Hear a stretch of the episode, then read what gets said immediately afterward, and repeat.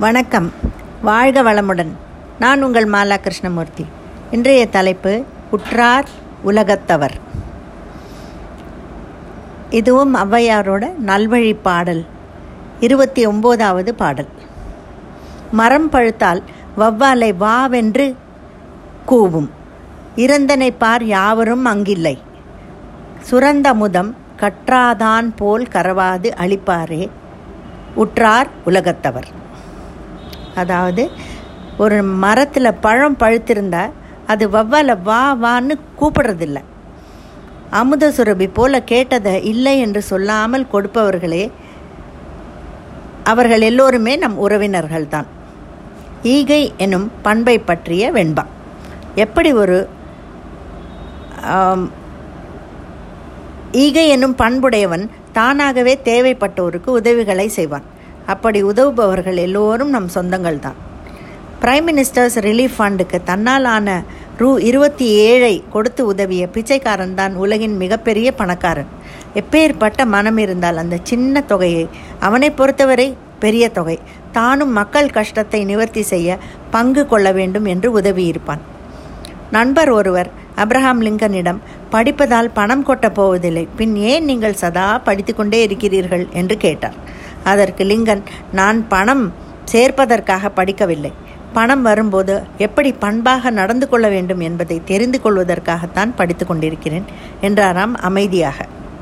விப்ரோ தலைவர் அசீம் பிரேம்ஜி ரெண்டாயிரத்தி பதன் பத்தொம்போதில் ஆற்றிய உரையிலிருந்து சில பகுதிகள். தனது சாதனைகள் ஒவ்வொன்றும் சாத்தியமானதற்கு அடிப்படை காரணம் அர்ப்பணிப்பு உணர்வுடன் கடும் உழைப்பை நல்கிய தனது அலுவலக சகாக்களும் விப்ரோவின் பங்குதாரர்களுமே என்று கூறினார்.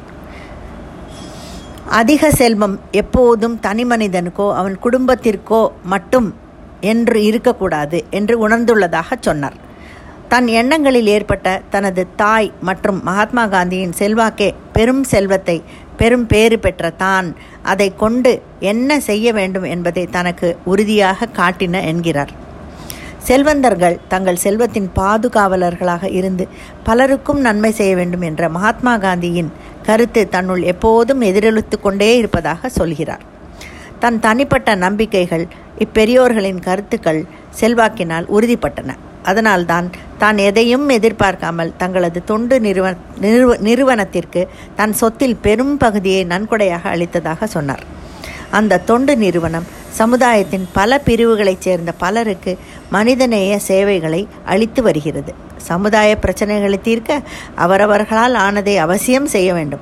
தனி மனித வளர்ச்சியில் பெரும் பங்கு வகிக்கும் ஆசிரியர்கள் போற்றி பாராட்டப்பட வேண்டும்.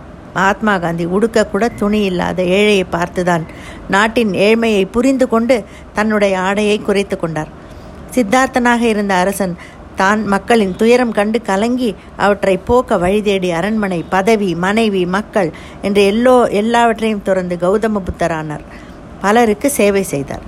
முல்லைக்கு தேர் கொடுத்த பாரிவள்ளல் மயிலுக்கு தன் மேலாடையை போர்வையாக தந்த பேகன் என்று அந்த கால அரசர்களிடமிருந்து இந்த கால டாடா நிறுவன தலைவர் விப்ரோ தலைவர் இன்ஃபோசிஸ் நாராயணமூர்த்தி என்று எல்லா பெரிய தொழிலதிபர்களும் தங்களால் ஆன கொடையை சமுதாய பணியை செய்து கொண்டுதான் இருக்கிறார்கள்.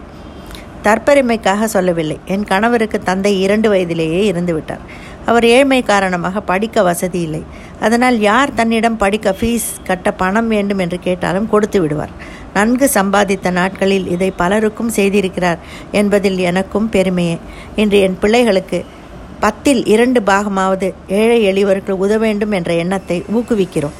எல்லோரும் தங்களால் இயன்ற உதவியை உதவியை வேண்டியவர்களுக்கு செய்தால் நமக்கும் மகிழ்ச்சி உதவி பெற்று கொண்டவர்களுக்கும் மகிழ்ச்சி. எப்பவும் இறைவன் நம்மை மற்றவருக்கு உதவி செய்யும் நிலையில் வைத்திருந்தால் அதுவே நிறைவான வாழ்வு என்று சொல்லி நிறைவு செய்கிறேன். நன்றி வணக்கம்.